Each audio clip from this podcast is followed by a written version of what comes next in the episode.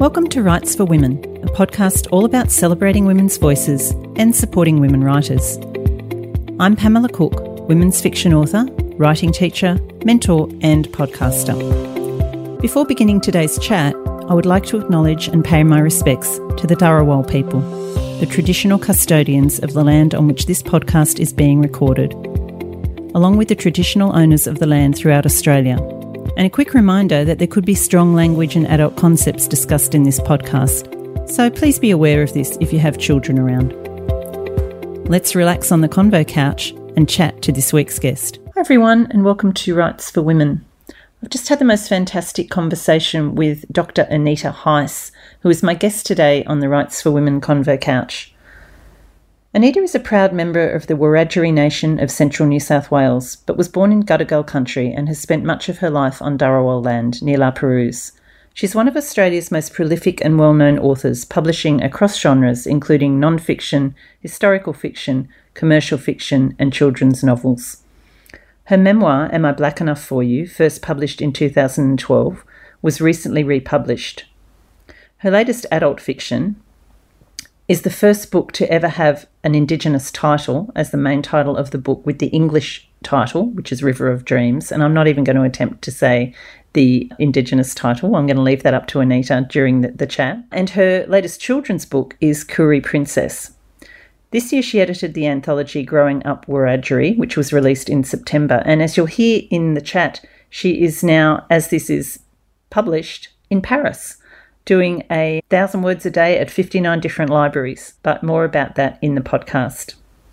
Anita has also recently seen the debut of the stage play Tiddas, based on her novel, which came out in 2014, of the same name. The list of Anita's achievements and creations and the roles she has taken on over the course of her career, absolutely mind-boggling, and you can find them all on her amazing website. But I've asked Anita on today to talk about her books and writing life, which are of course inseparable from her heritage as a First Nations woman. She has been on the podcast before, a number of years ago when she spoke to Kel Butler, my previous co-host, about writing commercial women's fiction. But in this chat, we're focusing on Anita's body of work and her writing across so many genres and finding out what's at the heart of her writing. So grab a cuppa and join Anita Heiss and I on the Rights for Women Convo Couch. Anita, welcome to the Rights for Women Convo Couch. Mandangu, thank you. You actually were on quite a few years ago now with my previous co-host and you were talking about plotting. Yes. Yeah. Awesome. Yeah. So that episode is still available for anyone out there listening. You can tune into that as well. So fabulous to have you on, and I'd love to start by talking about Tiddas, because that is, I think, your most recent sort of thing that's out in the world, yeah. And it has been transformed from a novel, from fiction, into drama, into a stage play. So can you tell us a little bit about how that came about and what it was like to see that brought to life on the stage?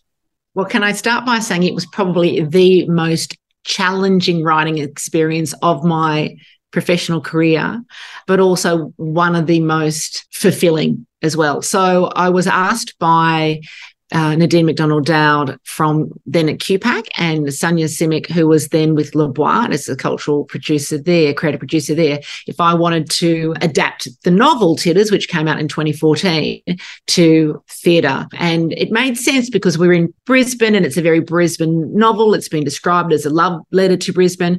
And so I had no idea, I had no aspirations ever to write for the theatre, and I had no idea what I was doing. Obviously, I go to the theatre, and going to the theatre and watching a performance, I now have so much greater respect for everything that goes on behind the scenes because we just go and enjoy it.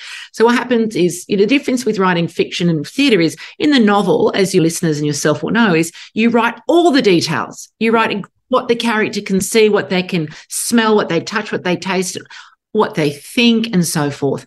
You can write a novel without dialogue, but a play is pretty much all dialogue. It's the show and don't tell. So I had to learn how to turn the novel into literally dialogue. And it took me many drafts to finally understand what I was actually supposed to be doing. And I was so tied to the original story that at one point Nadine, who was my dramaturg, said to me, I don't want to see that novel in here again. I had all these sticky things in there going. And she goes, don't bring that here. You're allowed to actually create new material and so forth. And then you learn from the actors, because the actors bring their own experience and their own wisdoms to each of their characters. And I had no idea that they go right into the backstory and they think about the characters that they've been allotted or chosen. Yeah.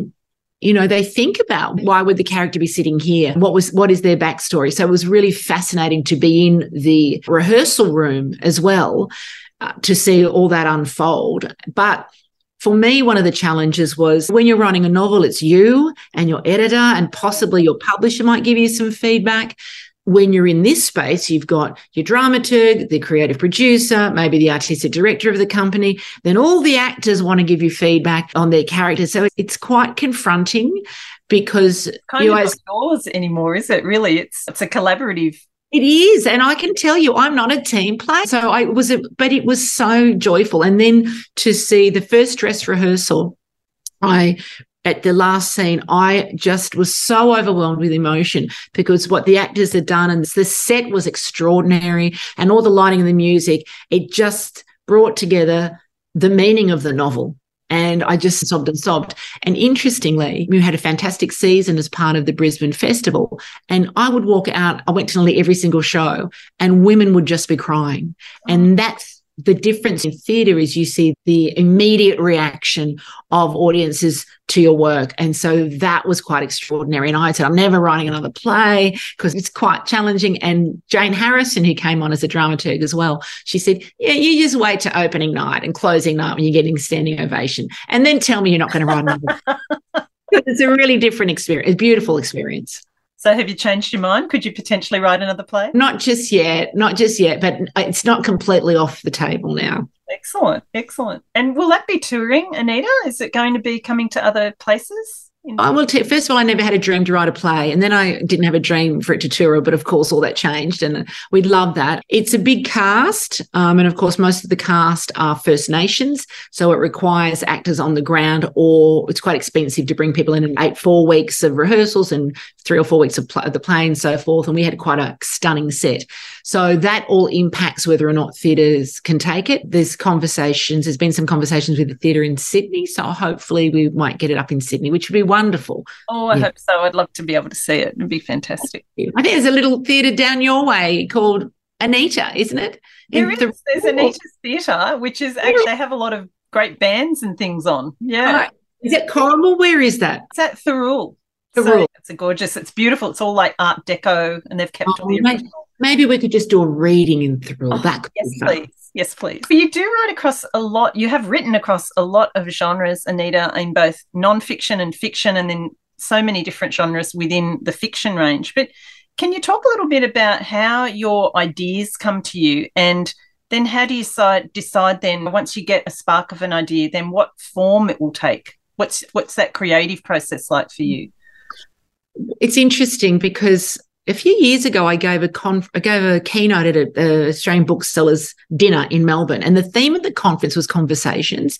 And it was quite easy for me to pull something together because when I thought about that, when I thought about the theme, I realised that many of my books are born out of conversations. So either conversations that I've overheard, for example, Yirra and a Deadly Dog Demon was the idea for that novel came from a conversation I overheard between an American tourist and an Australian on a flight to LA talking about real Australians and so forth. Okay. And, there's conversations about me that have triggered some work. For example, I loathe to mention his name, but Andrew Bolt writing a conversation about me that I wasn't part of became part of Am I Black Enough For You? I was on the phone to David Rankin, who's an Australian artist, married to author Lily Brett, and I was in Manhattan. I was staying in their loft. And I said, I need to write a novel set here. And that became Manhattan Dreaming. There's other moments I have observations. I never have to sit down and think, what am I going to write? So if I think about Bila Yarrudhanggalangdhuray, which is a novel about the Great Flood of Gundagai, I had that idea when I watched the unveiling of the statues of Yari and Jackie in Gundagai in 2017. And I'm watching that online. I'm thinking, how is it that the nation doesn't know about these Wiradjuri heroes, these national heroes? And how don't they know about the Great Flood of Gundagai? So that I knew that I was writing an I was going to write a novel. I'd been commissioned to write a novel set in the 19th century on Wiradjuri country, but I had no idea what the story was going to be. So I go, there's my opening.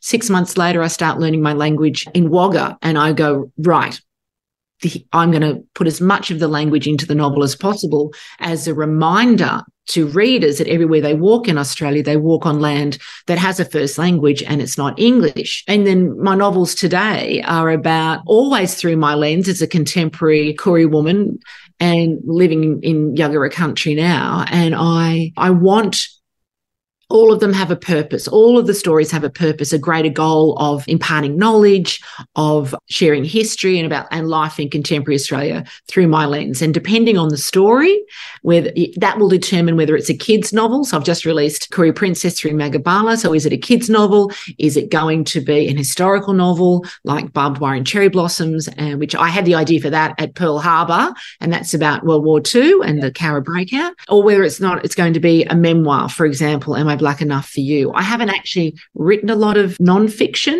I am on my way to Paris. I will be doing 59 libraries in 59 days and 59,000 words. So I will document something around that. Every book has sprung from an observation or a conversation of some kind.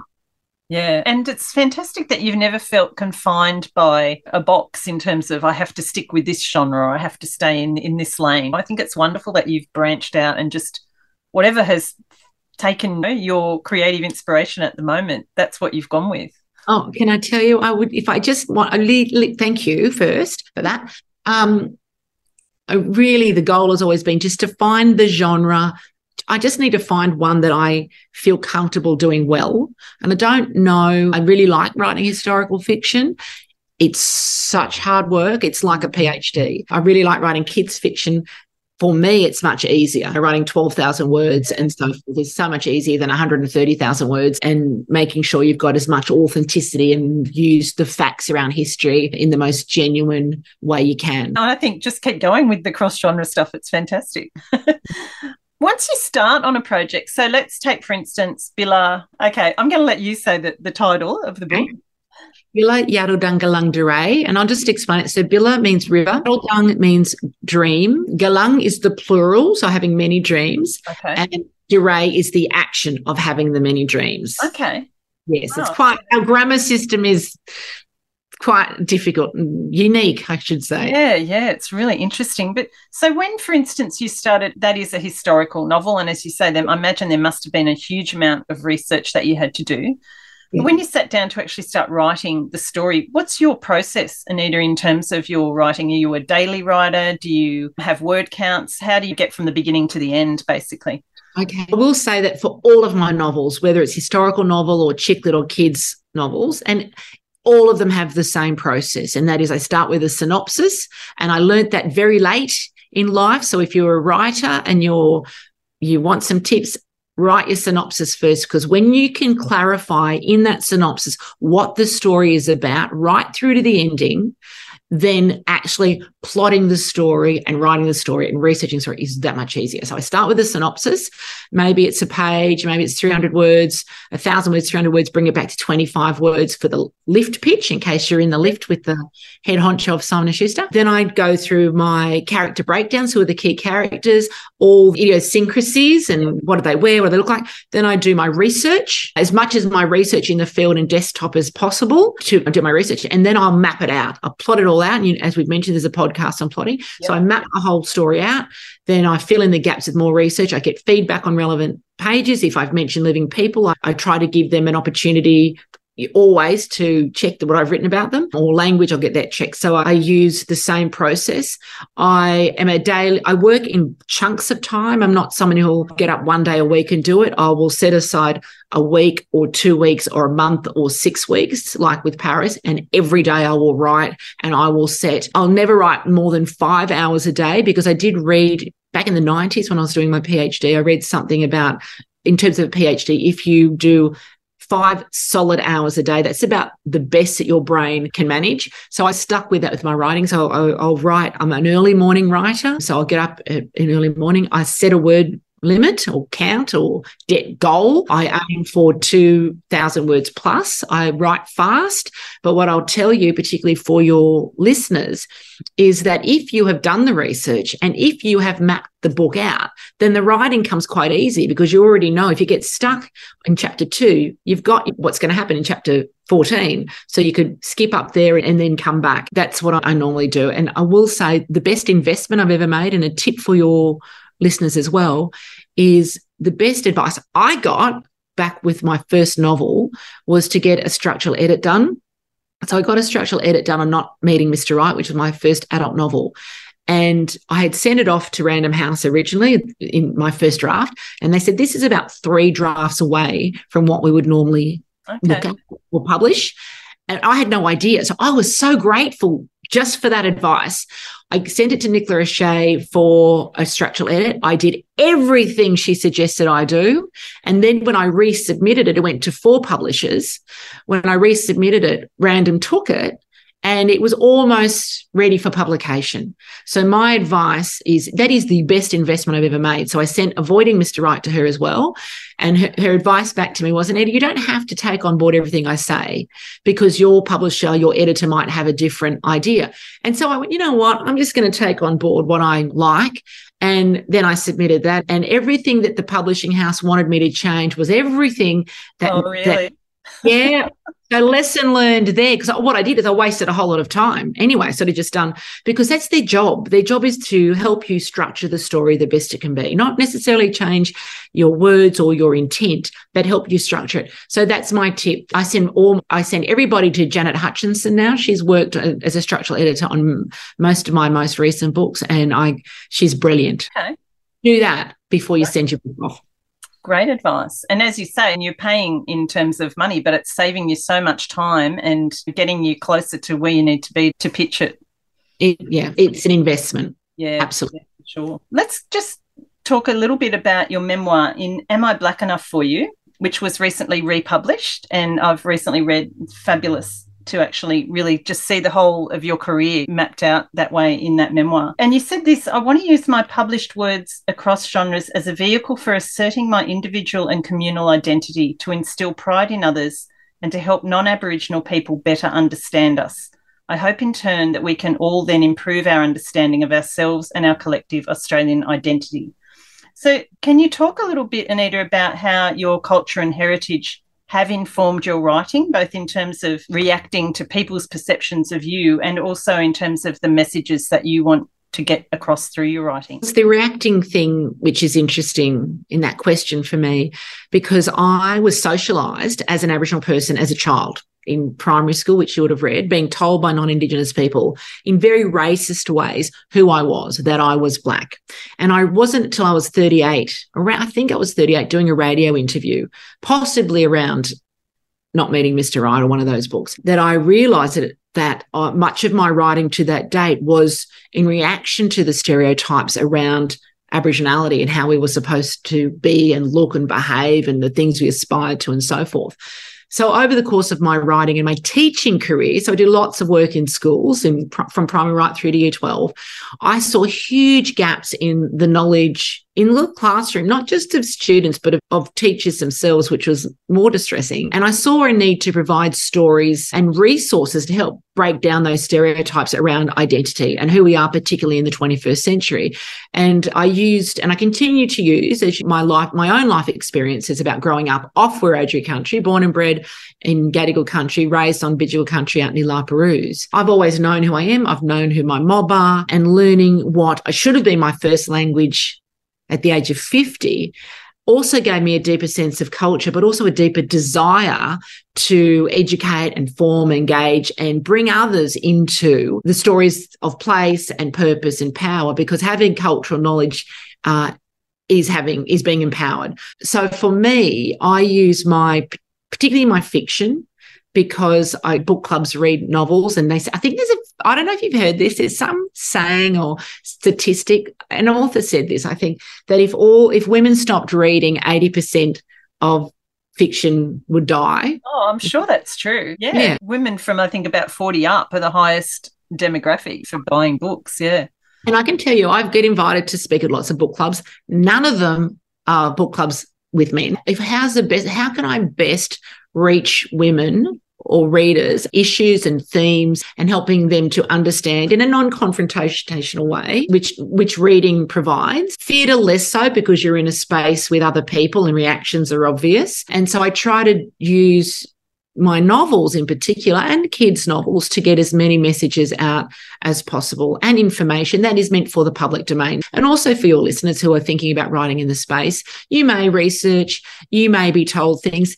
It doesn't mean that everything that you learn about Indigenous culture in this country is for the public domain or for you to share publicly. So if you are working in that space, be sure and check with whoever you're working with that they're happy for the information they give you to be used in the public domain. Yeah, good advice. And while we're on that, Anita, and I know that you do talk about this in Am I Black Enough For You, and it's something that comes up. I've had numerous conversations about this in writing circles, about the issue of non-Indigenous writers writing First Nations or Indigenous characters, and there are varying opinions about that. But what's your take on that, and what would you suggest for listeners who maybe have a story which involves some First Nations characters? You are correct in saying there are very diverse views on this. I'm going to start by saying, if you believe you are writing the great Australian novel, then you cannot write it without including First Nations Australia, because anywhere you set that novel is on unceded country that has people and stories and language and culture and dance and song and history. So every novel set in Australia has that, and it needs to acknowledge that. So you can't write the great Australian novel without that, in my view. I'm sure all those Australian authors that have run the Miles Franklin and won lots of awards without First Nations content will argue. That's my position. Yeah, I had a little bit of a conversation with that recently with Holly Ringland, and her in both The Lost Flowers of Alice Hart and her recent book, Seven Skins of Esther Wilding, and she actually does use the correct Indigenous place names and refers to it quite often. And when I asked her about that recently, she said she will always, as you said, include that in her books because she doesn't want to be part of the whitewashing of Australian. Holly's amazing, and I'm glad that you had that conversation with her, and I love her work. I would also say people should read Alex Miller, Journey to the Stone Country, one close to the great Australian novel. I would say Kate Granville, Secret River. Yeah, and but the flip side is, I would say, if you have no pre-existing or little relationship or experience of First Nations Australia, then you should probably steer clear of it altogether, rather than trying to do something tokenistic or half-assed or whatever. I have so many people who contact me about having finished their manuscript and now they want to slot in a black character somewhere. That's not how it works. If you are going to do it properly, within your synopsis and within your research and within your mapping out of your book, all that needs to be inclusive, right? So that it has meaning and purpose, not because you're wanting to tick a box and potentially do the right thing, because having this tokenistic character that has no real relationship with anybody else is not doing it properly. And what about in terms of, because I have had this with particularly one of my students who I teach writing, and one of my students wrote a fantastic YA book. The main character, however, was Indigenous, and she's not. That's been a bit of a red flag in publishing circles. What's your take on that? Oh, it depends on, I know I have people in my world, like a lot of my writing buddies in Brisbane in particular, are non-Indigenous people who are around blackfellas all the time, who have relationships with blackfellas. I think it's about there's a few things there. What is your intent? What is your actual life experience? I don't know that many people could do it well unless they've done it in some kind of partnership. And I think my questions as a publisher would have been like, how are you informed? How have you been informed to be able to, what informed this character? What experiences have you had? And why are you making this character, your main character, an Indigenous person? Yeah. I think it's asking the author always why. And they need to be able to clarify that for themselves. What is your purpose? What is your intent? Is the character empowered? I had somebody email me about one of their characters, and it was YA. One of their characters was Indigenous and came from a broken home and all this dysfunction. And I just lost my shit. I'm like, why can't the white character come from dysfunction? Yeah. Why are you creating a character? Feeds into the stereotypes. When I ran a workshop in Melbourne years ago for this, about wanting people, white people wanting to write Indigenous characters. And I said, on one side of the whiteboard, write all the stereotypes you've ever heard about Black people. I kid you not, I saw things I hadn't even heard of before. I was shocked and I thought I'd heard everything. And then on the other side, I said, let's write all the positive stereotypes that we know about Indigenous Australia. And so I said, see this bad side? You don't need to do any of that. Mm. That's done to death. The media does that. Let's change the narrative. And why is it only Indigenous people are writing about us coming, working and living and just being in positions of excellence, which is what I see every day from school kids right through to CEOs and so forth. So I think non-Indigenous authors really need to look at themselves and the way that they view Indigenous Australia today, because we all write through a lens, we all read through a lens, and people need to be conscious of that. And I would say to readers, if you want to read YA with Indigenous characters, read books by Black fellas. Yeah. We've got over 7,000 published Aboriginal and Torres Strait Islander authors. You need to be reading our work first and foremost. Not to say that I don't do it. You need to be reading our books, looking at us through our lenses. Yeah, I love that chapter in your memoir where you've got the 20 reasons for reading Black, and it's great. I'm still catching up, but I've read quite a few books by Indigenous authors, and when I read that, I thought, wow, yes, there's all these reasons, and we just need to promote it more because, as you say, there's so many out there, like 7,000 published authors to choose from. Genres. Yeah. I often say, I do a lot of teacher PD, and I'm like, I pride myself on being able to find almost a book or a poem, a novel, a play, a memoir on almost any subject that is written by or co-written in a collaboration with an Aboriginal or Torres Strait Islander author. Sure. So it's possible. People need to check out Black Words on Auslit. Black Words, Auslit. I'm going to put these links in the show notes for everyone. Yeah. Getting on to another issue that comes up in writing circles that we've all experienced probably, if you're listening out there. One of your early books, Anita, Sacred Cows, was rejected multiple times before being picked up by Magabala Books and published in 1996. And that whole rejection process is part of the writing life, but it can be very crippling, and it can stop people writing. It can stop you pursuing that goal or that dream. What advice would you give to writers out there who may have experienced rejection or may be experiencing it and are feeling, what's the point? You're absolutely right. It is heartbreaking. Yeah. like when you get the bad review and you're like, oh, it's so heartbreaking, because we all know how much work we put into whatever the project is, right? I would say first and foremost, everything is subjective. So whoever's reading your work, it's all subjective. So someone might get through 2 pages, someone might absolutely love it. So it's not personal. It's never personal. Again, everybody's reading. They're all reading through lenses, and publishers are about making money, right? So they're also looking, a lot of publishers are looking for, is this going to turn us a profit? All right. I used to have this argument, authors are writing because we want to change the world and we have all these beautiful things we want to say, and publishers are going, oh, can we make some money? Not all of them. It's a business. Yeah, so don't take it personally. What I will say is, like, not meeting Mr. Right was my first break into commercial publishing, and that was sent to 4 publishers, I think I mentioned. I only needed, and I'd already had the structural edit done, and Larissa Edwards at Random House took the book, as I mentioned, that edit I know made the difference. Okay. But what I would say to your authors is do the homework. See what is already in the marketplace. Know what publishers are publishing the kind of book that you are writing or have written. Read their websites about what they're accepting and in what format. Do not submit something that they're not asking for. Waste of time, waste of paper, waste of energy, waste of money, okay? Yeah. Don't jazz it up on pink pages. Stick to what they want, whatever, double-sided, whatever font, whatever they want, synopsis, 4 chapters.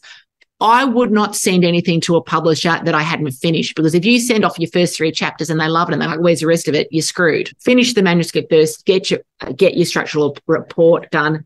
In your cover letter to the publisher, tell them what's enclosed. Have your synopsis, if that's what they ask for.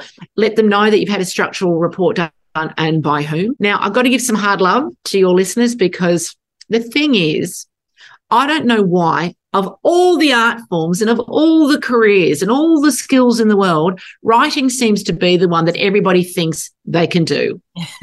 You know, they don't like, oh, everyone's a writer. We can't all be plumbers. We can't all be forklift drivers. We can't all fly planes, but apparently everyone can write a novel. It's not the case. And it's also not the case that everybody wants to read your story.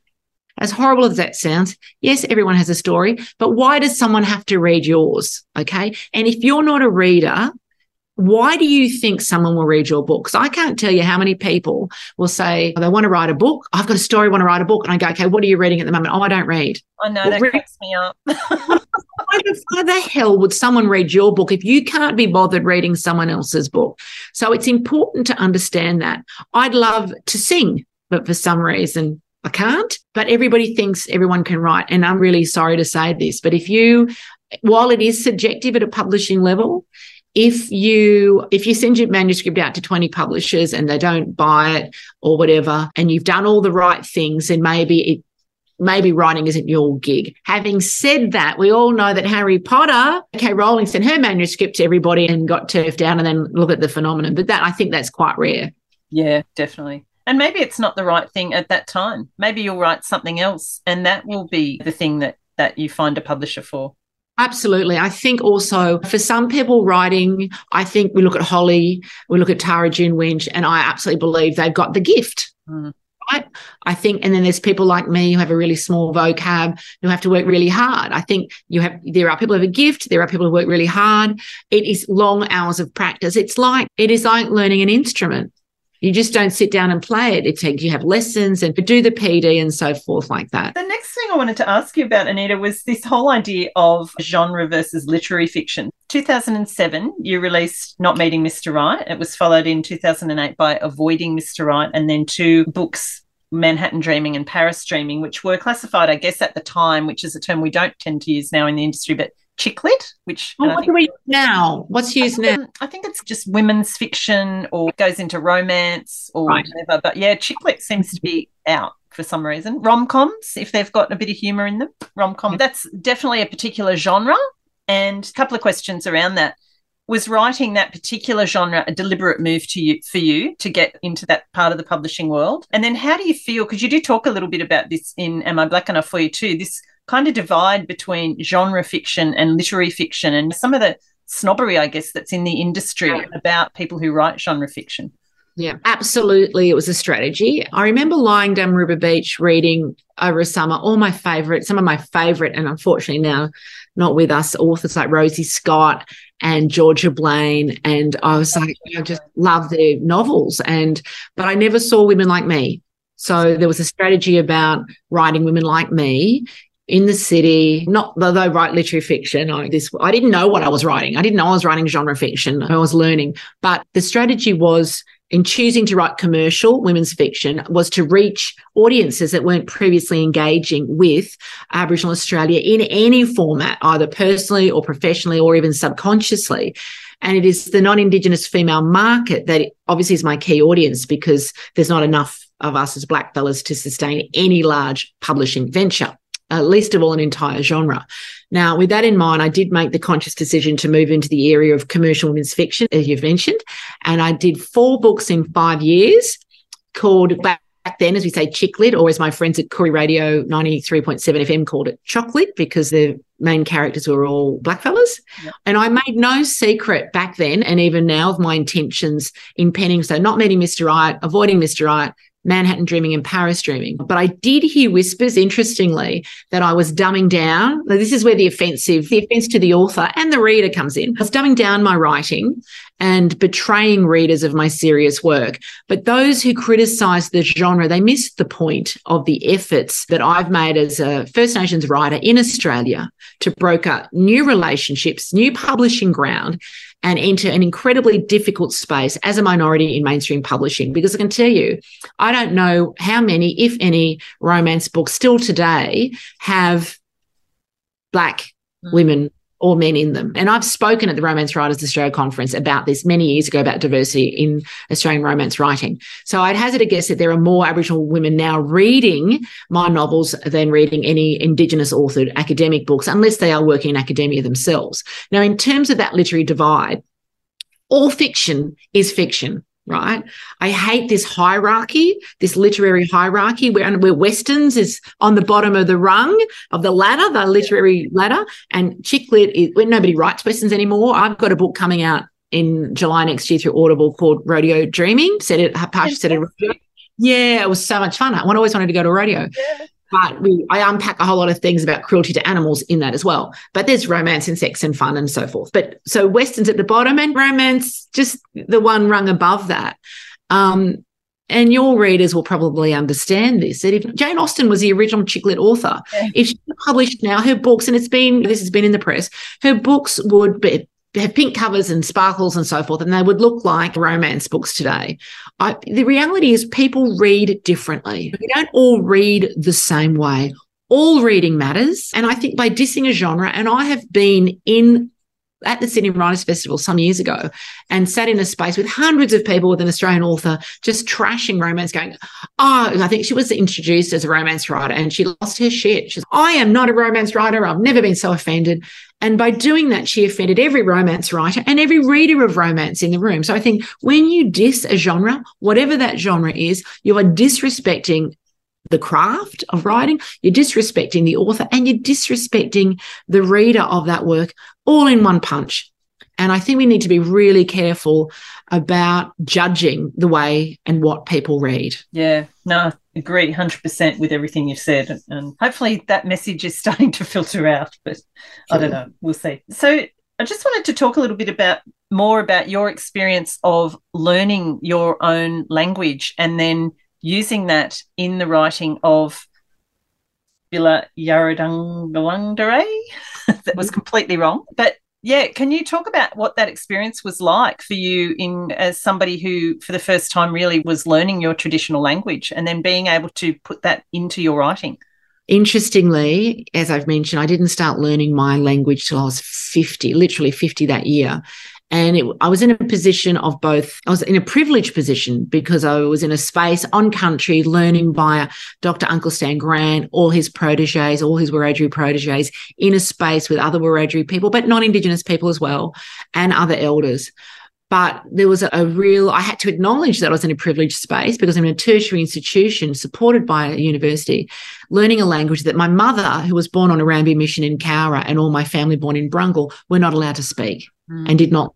Okay, so there were moments of tears around that, with that understanding, that absolute privilege when it shouldn't be a privilege. But also I felt so grateful that I could learn and be able to share that. And so for your listeners who don't know, Bila Yarrudhanggalangdhuray was the first commercial novel in Australia to not have an English title, to have an Aboriginal language as a title, Wiradjuri language as a title, with the English translation on the back. So that had never happened before. It's all very exciting, but also a reminder that it was 2021 when that happened.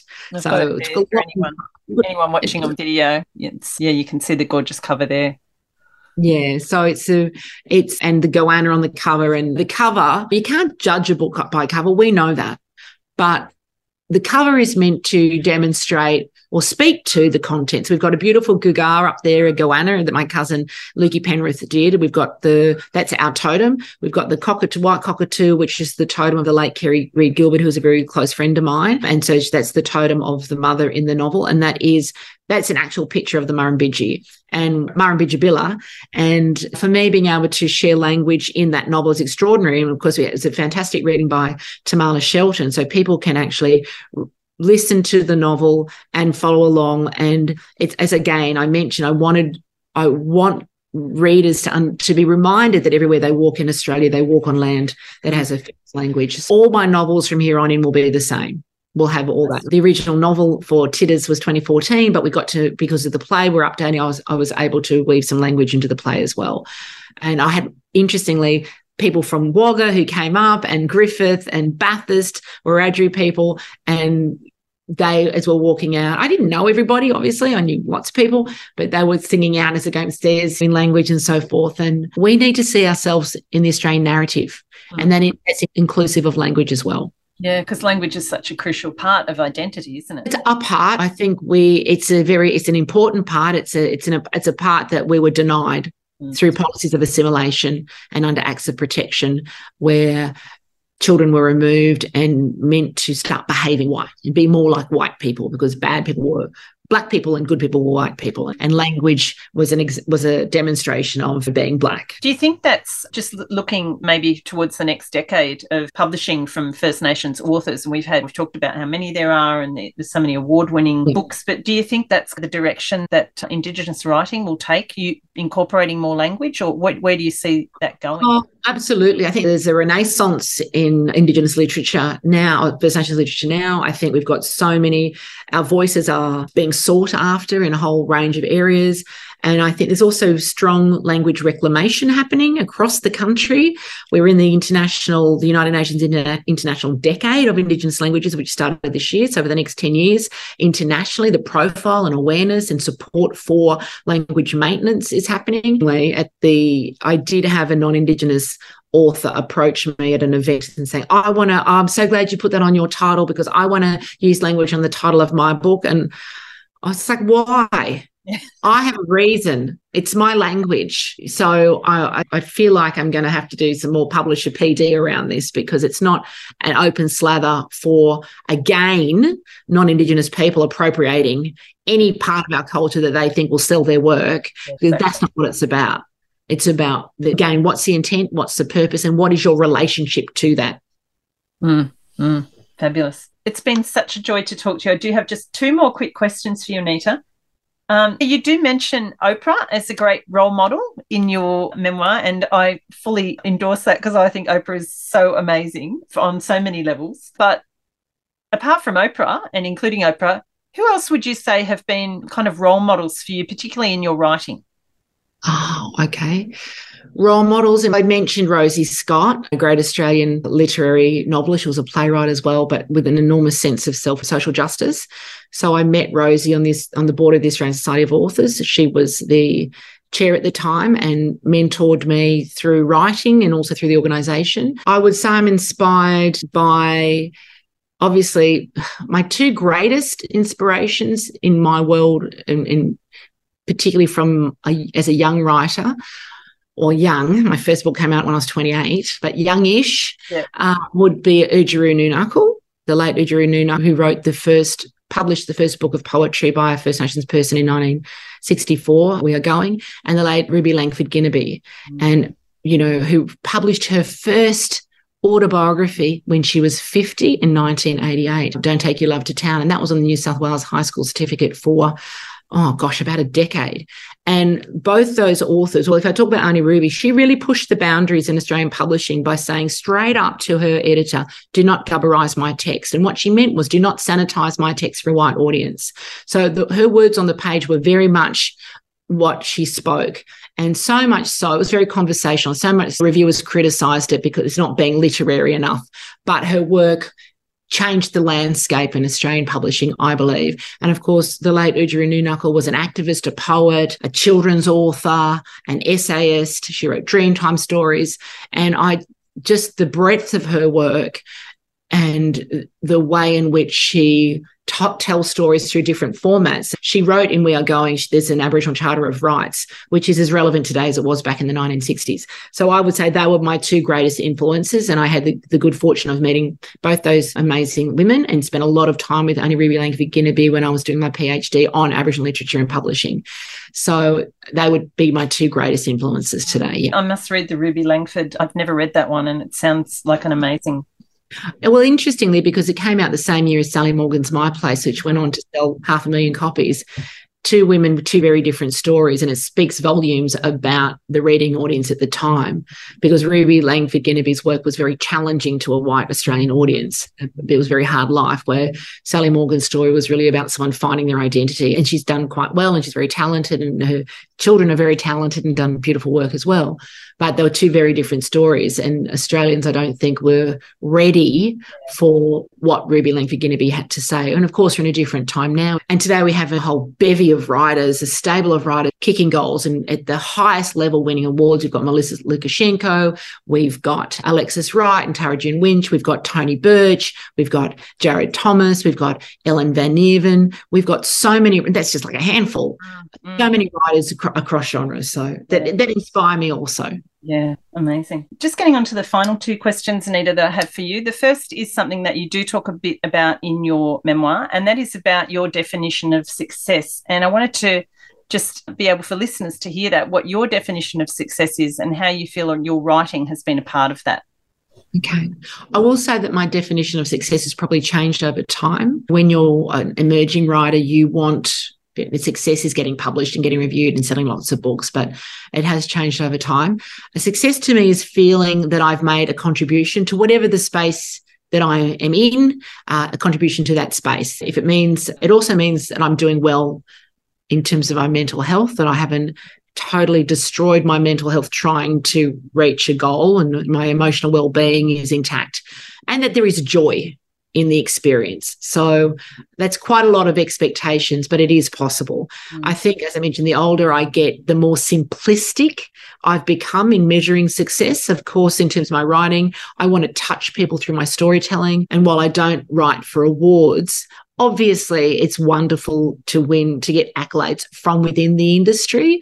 But like publishing, judging is subjective. It's three people in a room or four people in a room, and you and I could be in a room together and choose different winners. So I don't get upset about those things because I know it is subjective. And I will say, however, that Bila Yarrudhanggalangdhuray, I think, has about 5 stickers on the front right now. And I always go, it's like a nice bottle of wine with all the things. So I think I've had, and we've talked about Bila already, but success in that space wasn't so much about the awards, but it was about raising awareness around our Wiradjuri heroes and around language in that space. If I think about Tiddas, and I mentioned this earlier, I think that seeing my first play so well performed, so well executed by extraordinary actors and so forth in a well-respected theatre with an amazing director and dramaturgs and with standing ovations, like, for me, that was an incredible moment of success and possibly one of the highlights of my professional career. Yeah, it must have been amazing. Just finally, Anita, what would you say, and kind of touched around this in a number of the different questions and things we've talked about, what would you say is at the heart of your writing? Heart of my writing. One of the things I always autograph in my book often is, I hope this story speaks to your heart. So at the heart of my writing is a desire to touch the hearts and minds of readers in the hope that they think and see specifically First Nations peoples through a positive lens, through my lens. It's my lens. Everybody has a different lens. And my lens is looking through a lens of excellence, achievement, and also a lens of people having a right to place in the Australian narrative and world literature. So I'd say that was at the heart of my writing. Yeah, fabulous. It's been so good to chat to you, and I know you're heading to Paris very soon. So did you say you're visiting a whole lot of libraries there? Well, I'm going there to work on the new novel, but I need a strategy.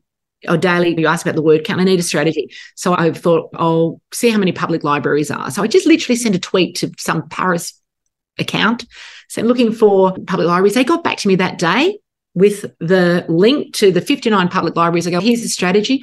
I'll walk to as many as I can for exercise, because I'm going to have lots of bread and cheese and croissants. Oh, yeah. Probably. So and then I go, 1,000 words is, normally I aim for more, but I think, you know what, 59 libraries, 59,000 words, that's my strategy. I'm actually going to be working on 3 different books while I'm there, some edits and so forth. So the words may not be the actual novel, but I'll make sure I aim for that every day in some way, shape or form. And are you going to be sharing that on social media? I've just joined TikTok. Okay. Because You're all the rom-com people are meant to be. I'm going to do my first TikTok, I think, at the airport when I fly out. So I've set up a TikTok account, yeah, and then I'll do things on Instagram, yeah. And the hashtag will be Anita in Paris. Oh, I love it. It's Anita in Paris. Fantastic. Have a fabulous time. Can't wait to see how it goes.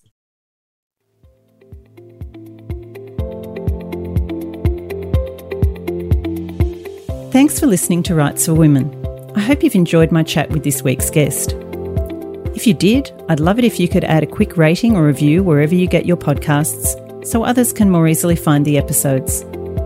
Don't forget to check out the backlist on the Rights for Women website. So much great writing advice in the library there. And you can also find the transcript of today's chat on the website too. You can find details on the website on how to support the podcast through Patreon and get exclusive access to the extended audio and video of the monthly craft episode. And you can connect with me through the website at rightsforwomen.com, on Instagram and Twitter at W4W Podcast, the Facebook page Rights for Women, or find me and my writing at pamelacook.com.au. Thanks for listening, have a great week, and remember, every word you write, you're one word closer to typing the end.